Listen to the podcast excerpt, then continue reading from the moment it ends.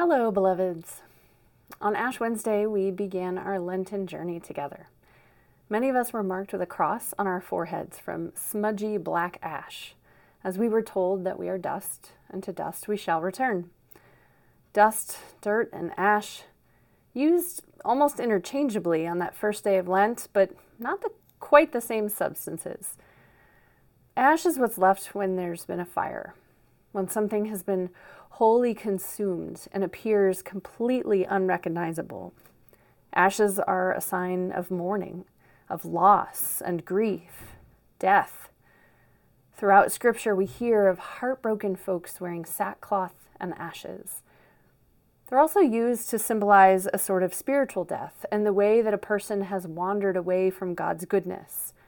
They're a visual of the need for a fresh start and what comes to mind when I think of this is uh, the people of Nineveh in the book of Jonah.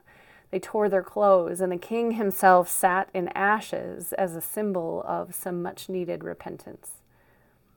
In those scripture stories of grief, ashes were only used for a, sp- a specific amount of time, uh, a season. They were time limited. And it's not that the grief stopped after the appointed time, but because even within that grief, there was inevitably something new, that would show up. Because we know what God can do with ashes and death. Ours is a God of resurrection and new life, always around the corner.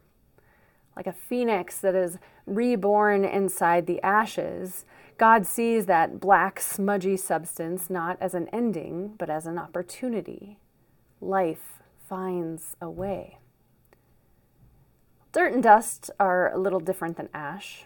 They're the stuff that's all around us on the ground.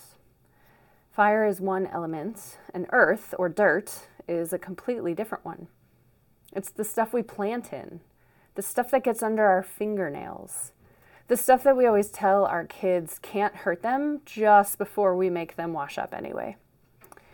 In Genesis, we hear that God delights in the earth, which means that God cares an awful lot about dirt. In fact, Genesis paints a beautiful picture of God scooping dirt up and breathing life into it to form humanity. Scientists tell us that because of the way the earth was formed, the dirt has the same chemical makeup as the stars. Which means, as poet Edward Hays says, that God created Adam not from the clay of the earth, but from the ashes of cremated stars. I love that.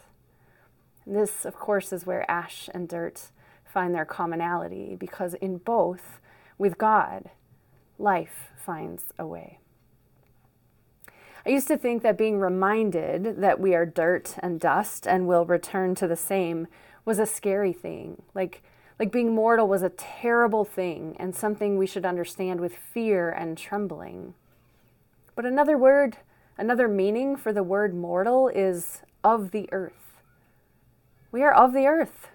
We are dust, and to dust we shall return, means that we are simply part of God's creation, even if only for a short while in this particular way.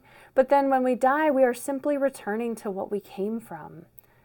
And we know that even then we are not outside of God's care, that again, somehow life finds a way.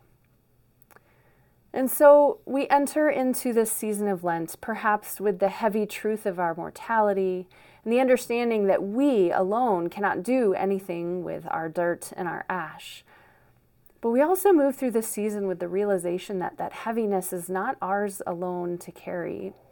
Because Lent does not come without the promise of Easter shortly behind it and the reminder that our God can do beautiful and amazing things with dirt and with ash.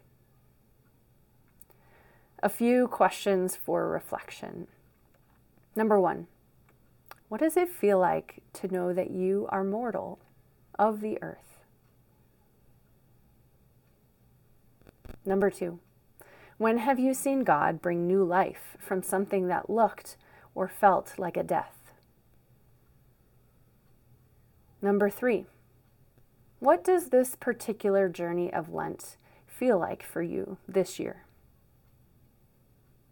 And number four, Share about a season when you felt like you were wearing sackcloth and ashes and how God helped you through it. And to close, a blessing from author and artist Jan Richardson called Blessing the Dust. All those days you felt like dust, like dirt, as if all you had to do was turn your face toward the wind and be scattered to the four corners, or swept away by the smallest breath as insubstantial. Did you not know what the Holy One can do with dust? This is the day we freely say we are scorched. This is the hour we are marked by what has made it through the burning. This is the moment we ask for the blessing that lives within the ancient ashes, that makes its home inside the soil of this sacred earth. So let us be marked, not for sorrow, and let us be marked not for shame.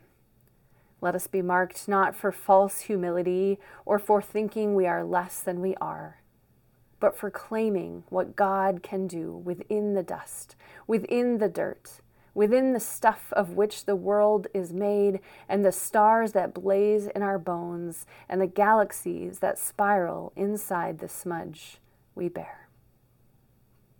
Amen.